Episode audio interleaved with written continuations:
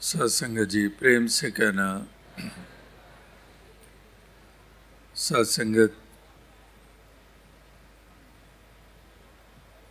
रोहिणी के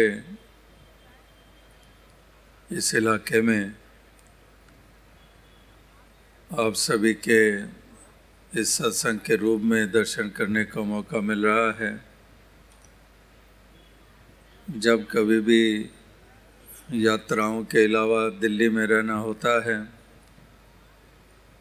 तो यही कोशिश रहती है कि दिल्ली के भिन्न भिन्न हिस्सों में या ग्रेटर दिल्ली के हिस्सों में ऐसे ही सत्संग के आयोजन हो पाएँ। उसी लड़ी में पिछले बुधवार को बदरपुर में हरियाणा के बॉर्डर पर सत्संग करने का अवसर मिला। और आज यहाँ रोहिणी में मिल बैठ कर इस निराकार का यशोगान किया जा रहा है।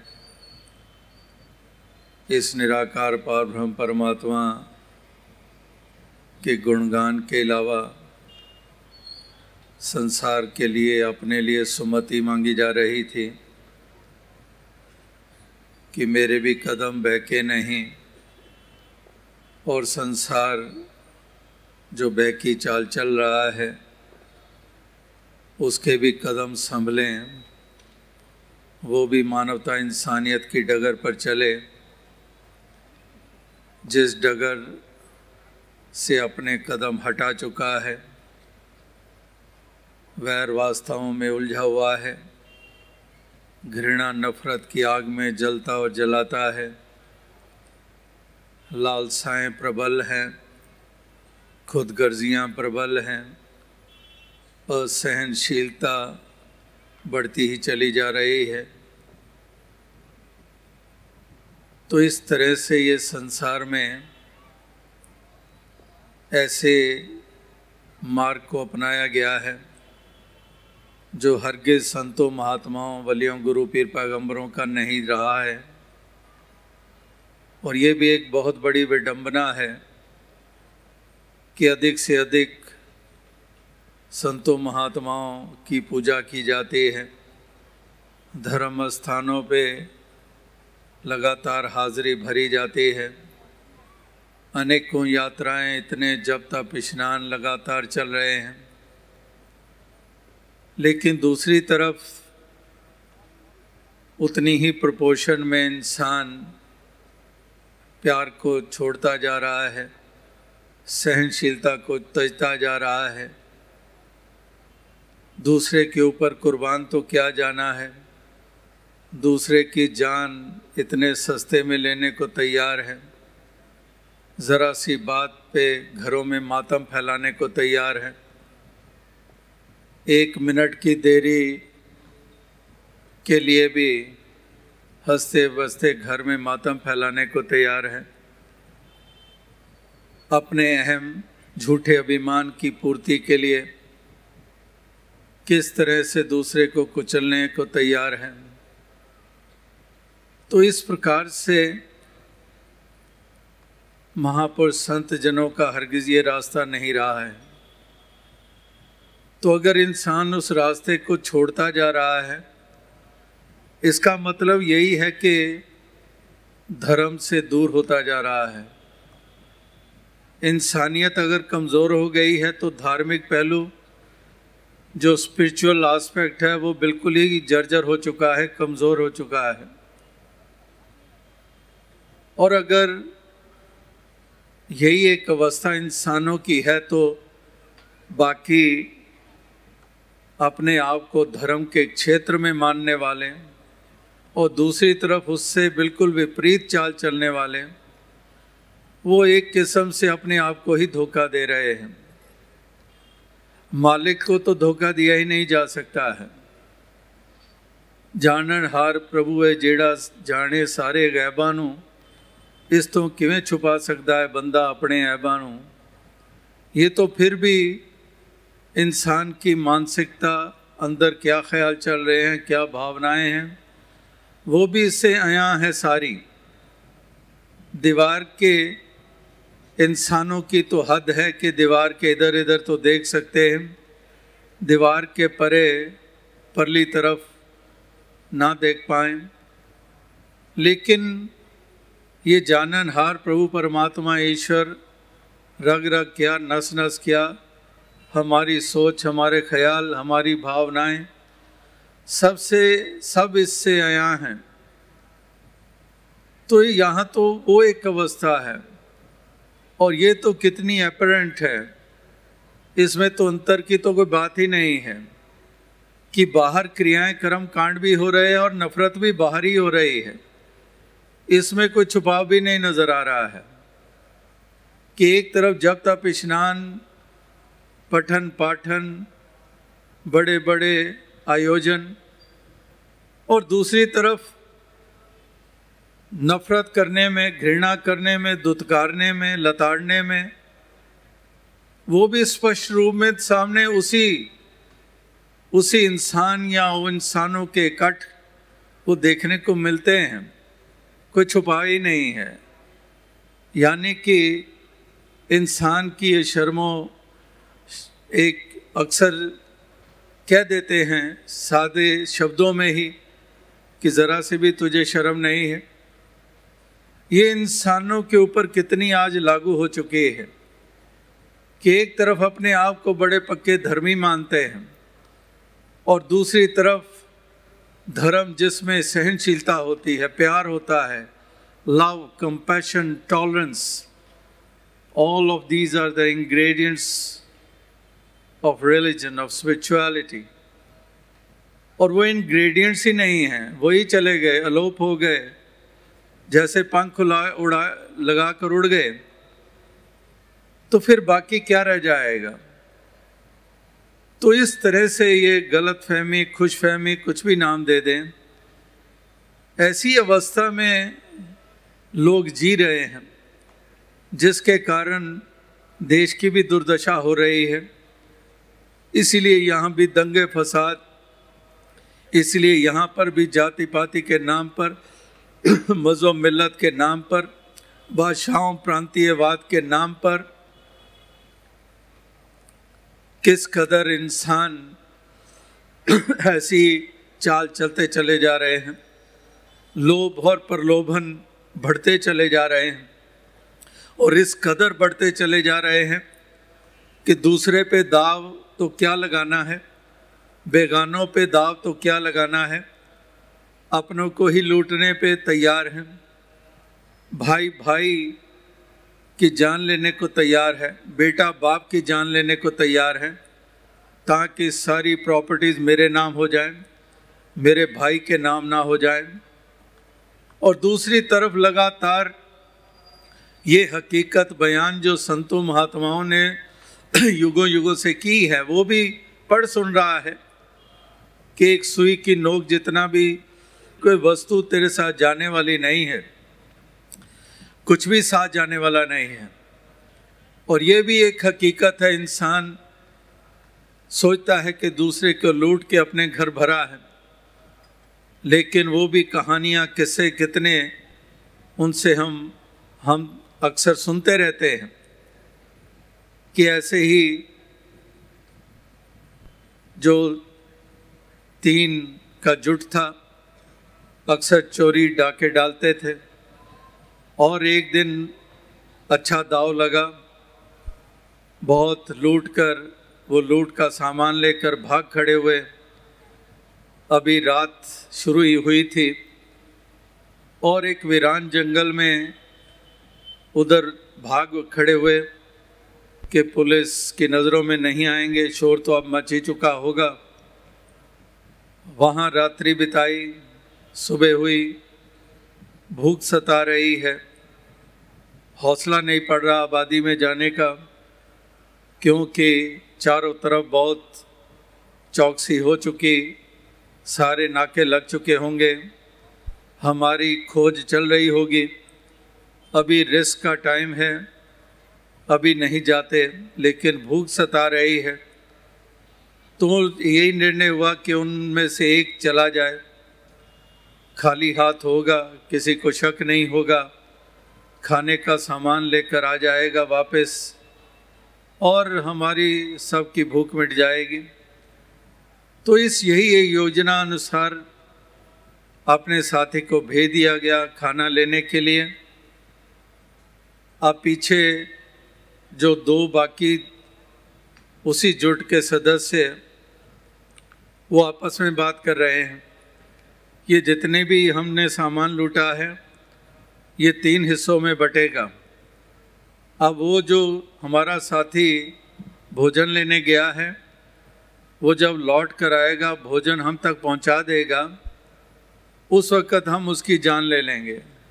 अब तीन की बजाय दो हिस्सों में बटेगा। दोनों के हिस्से में अधिक आ जाएगा। यही योजना बनाई गई। वो साथी खाना लेकर आ गया। खाना उन तक पहुँच गया और योजना अनुसार दोनों ने वार कर दिया और उसी को वहाँ ढेरी कर दिया। उसकी जान ले ली। अब मन में खुश हैं कि अब दोनों के हिस्से में अधिक दौलत आएगी। तो बड़े आराम से अब भोजन करते हैं। अब तक तो चौकसी कम हो चुकी होगी, चलेंगे अपने इलाके में, घर में। अब भोजन कर रहे हैं और खाना खाने के दस मिनट के बाद ही दोनों का रंग नीला पड़ना शुरू हो गया और तड़पने लगे। अब हुआ क्या था कि वो जो अकेला गया था भोजन लेने, उसने जहर मिला दी थी कि हम तीनों के हिस्से में क्या, ये अकेले मेरे हिस्से में ही आए। वो अपनी योजना अनुसार आया और वो साथी अपनी योजना बनाए बैठे थे। दौलत वहीं पड़े हुए और तीनों के तीन संसार में नहीं रहे। वो दौलत वहीं की वहीं पड़ी हुई है। तो इस प्रकार से ऐसी लालसाएँ, ऐसी खुदगर्जियों में से भरा हुआ इंसान, माया मरे ना मन मरे, मर मर गए शरीर, आशा तृष्णा ना मरे, कह गए दास कबीर कि वाकई ही ये तृष्णाएँ कायम रहते हैं। ये इंसान की लालसाओं का कभी अंत हुआ नहीं आज तक। कभी भी किसी का हुआ नहीं है। ये तो सुराख वाला कासा है, जिसमें भरते चले जाओ, सुराख से निकलता जाता है। कभी भी वो भरता नहीं है।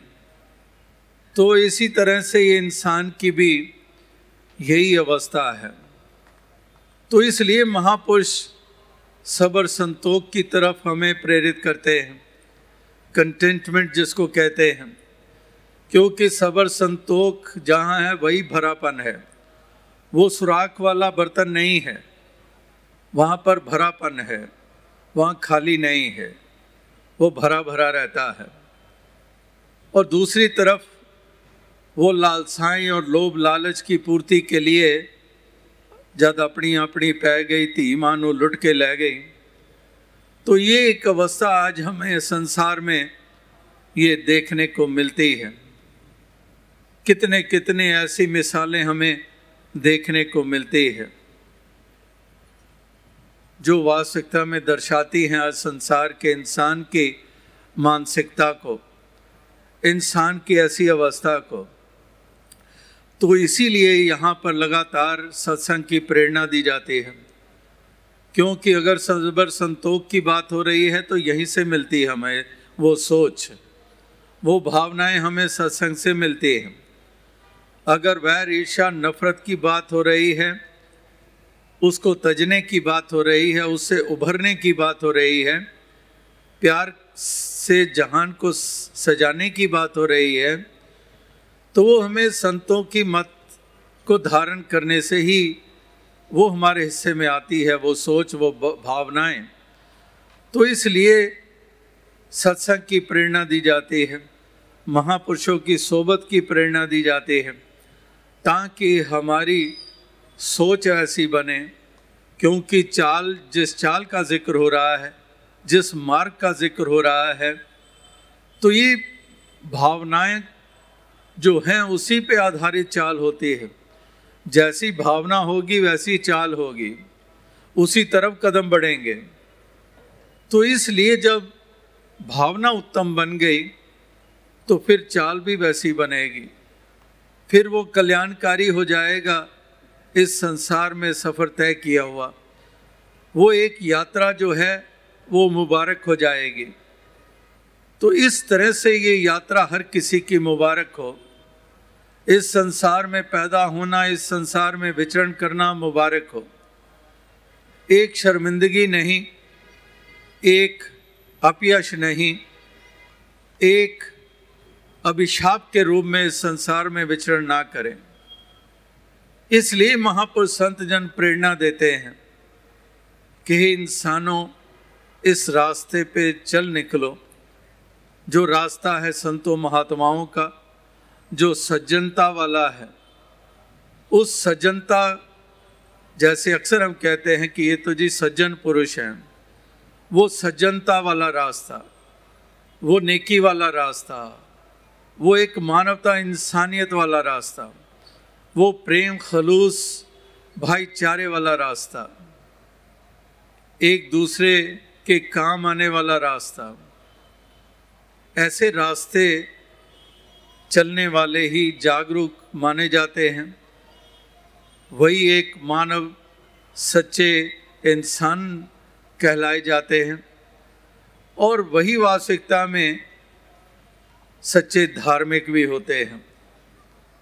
जैसे में दास ने कहा कि इंसान धर्म की परिभाषाएँ जैसी बना चुका है, इसीलिए वो विडंबना जो देखने को मिलती है। जो पैराडॉक्सिकल पूरी तरह से विपरीत, ऐसी एक अवस्था देखने को मिलती है। तो वो वास्तविकता में अगर ऐसी जागृति वाले बन गए, संतों से सच्चे धर्म का मरम जान लिया तो फिर वास्तविकता में वो फिर इस संसार की यात्रा को तय करते हैं, वातावरण को सुंदरता प्रदान करते हैं। सुखद माहौल पैदा करते हैं। एक अपनेपन का भाव प्रबल हो जाता है। सम दृष्टि वाले बन जाते हैं। दूसरे को बेगाना करके नहीं देखते हैं। दूसरे को नीचा करके नहीं देखते हैं। अहम और अभिमान को तज देते हैं। और इस प्रकार से वो अपनत्व का भाव, एकत्व का भाव, वो प्रबल हो जाता है। इसीलिए ये वननेस की बात हार्मनी की बात, एकत्व की बात, ये सारे जो पैगाम दिए गए हैं, ये वो पहलू हैं जो बहुत महत्वपूर्ण है। सतयुग में थे, त्रेता में भी यही महत्वपूर्ण थे, द्वापर में भी यही महत्वपूर्ण थे, कलयुग आ गया है, अब भी यही महत्वपूर्ण है। सूर्य का महत्व कभी कम हुआ है? कि सतयुग में सूर्य की महत्ता और आज कलयुग है, सूर्य की कोई महत्ता नहीं।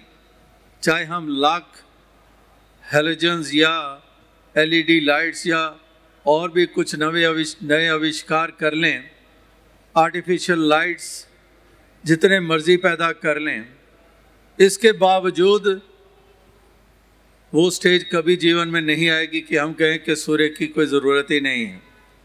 सूर्य की कोई महत्ता ही नहीं है।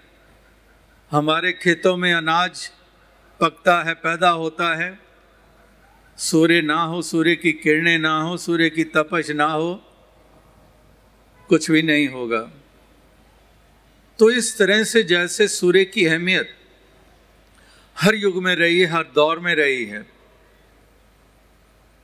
इसी तरह से ये जो सज्जनता, ये जो मानवता, ये जो इंसानियत, ये जो खलूस, ये जो प्यार, ये जो निमरता, ये विशालता, सहनशीलता, सबर व करार, ये वास्तविकता में हर युग में इन्हीं का ही महत्व है। कहीं पर भी नहीं कहा गया, कहीं पर भी शिक्षाएँ जो संतों महात्माओं की मिली संसार को, वो इससे हट कर नहीं रही। हर युग में, हर दौर में, क्योंकि ये पैगाम, ये संदेश, ये सोच, ये भावनाएँ, ये वास्तविकता में एक यूनिवर्सल है। ये ना काल से बंधी हुई है, ना स्थान तक सीमित है। जैसे ये प्रभु परमात्मा ये यूनिवर्सल है। ये किसी महदूद नहीं, इसको किया जा सकता एक स्थान पर। ये तो सर्वव्यापी है कण कण में है। जमी जमा के बिखे समस्त ज्योत एक ज्योत है। जलस्थ हुई, थलस्थ हुई जल थल मैयल पूर्या स्वामी सृजनहार। तो ये एक ऐसी परम सत्ता जो यूनिवर्स में है। हालाँकि यूनिवर्स जिसको कह रहे हैं वो यूनिवर्स इसी के द्वारा क्रिएटेड है। ये तो यूनिवर्स से भी ऊपर है। तो ऐसा परम अस्तित्व निराकार पारब्रह्म परमात्मा, ये यूनिवर्स है तो यूनिवर्सल है। तो महापुरुष संत जनों के बयान भी सारी यूनिवर्स के ऊपर लागू होते हैं। हर इंसान के ऊपर लागू होते हैं। वो भावनाएँ जिनका उन्होंने बयान दिया जिनसे वो खुद युक्त रहे, वो भी हर मुल्क के लिए हैं। हर इंसान के लिए, औरत के लिए क्या, मर्द के लिए क्या, पढ़े हुए क्या, के लिए क्या, अनपढ़ के लिए भी, झोंपड़ी में रहने वाला, महल में रहने वाला, हर किसी के लिए इसकी अहमियत है। काली चमड़ी वाला या गोरी चमड़ी वाला हर किसी के लिए है। चाहे राजा है, चाहे प्रजा का रूप है, हर किसी के लिए है। तो इसलिए ये तमाम महापुरुष संत जनों के ऐसी एक देन जो संसार को रही है, संसार अगर उसको अपना ले, अगर उसको धारण कर ले, अगर वैसी रोशनी अपने जीवन में ले आए तो जीवन जीने का सलीका आ जाएगा। जीवन जीने का ढंग आ जाएगा। और वो जीवन जीने का ऐसा ढंग होगा जो आग को बुझाने वाला होगा, ना कि आग लगाने वाला होगा। फिर वो गिराने वाला नहीं होगा, गिरे हुए को संभालने वाला होगा। फिर वो उजाड़ने वाला नहीं होगा, उजड़े हुए को बसाने वाला होगा। तो इस तरह से एक ऐसा बदलाव ऐसी एक क्रांति ये घटित हो जाए और संसार का वातावरण सुंदर हो जाए। तो इसलिए ये सब बातें मानने के ऊपर ही हैं। कितने कितने रूल्स बनते हैं। दिल्ली में भी कितनी चर्चा है। पोल्यूशन कितना बढ़ चुका है। कितने रोग, कितने ब्रेथलेसनेस लंग्स के ऊपर असर कितना कुछ हो रहा है? कितनी और गंदगी के कारण कहीं वो कीटाणुओं का असर, कितने डेंगू और कितने ऐसे और रोग, बीमारियाँ भी पोल्यूशन भी, गंदगी भी पोल्यूशन भी ट्रैफ़िक की बात करते हैं, किसी चीज़ की बात करते हैं। तो यानी कि वहाँ पर बात मुड़ के वही आती है कि जो कुछ भी कहा जाए, जो कुछ भी पास किया जाए, लेकिन मानने को कोई तैयार नहीं है। उस डिसिप्लिन में आने को कोई तैयार नहीं है। तो इसलिए नुकसान तो फिर होते ही हैं। तो इसलिए यहाँ पर महापुरुष संत जन हर तरह से जागरूक करते हैं। सामाजिक रूप में क्या, कर्तव्यों के रूप में क्या, या एक मुल्क के वासी होने के नाते क्या, देश प्रेम के नाते क्या, या एक ह्यूमन काइंड या मैन काइंड का हिस्सा होने के नाते क्या, हर लिहाज से हमें बेहतर बनाने के लिए, हमारे म्यार को ऊँचा करने के लिए और एक रिस्पॉन्सिबल सिटीज़न की तरह विचरण करने के लिए हमें प्रेरित करते आए हैं। और यही प्रार्थना, यही अरदास की जाती है कि दातार कृपा करे, सबको सुमति दे, सबको ऐसी जागरूकता दे, ऐसी जागृति दे, ऐसी चलने की तौफीक दे, मानने की तौफीक दे, ताकि समझ जाए कि मानने से ही बात बनी, बनेगी। ना मानने से तो नुकसान हमेशा हुए हैं। तो मान कर चलते चले जाएँ।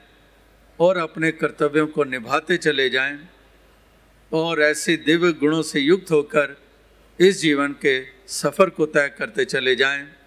यही एक शुभकामना, इसी प्रार्थना, इसी अरदास के साथ दास से ज़्यादा चाहेगा। सत्संग जी धन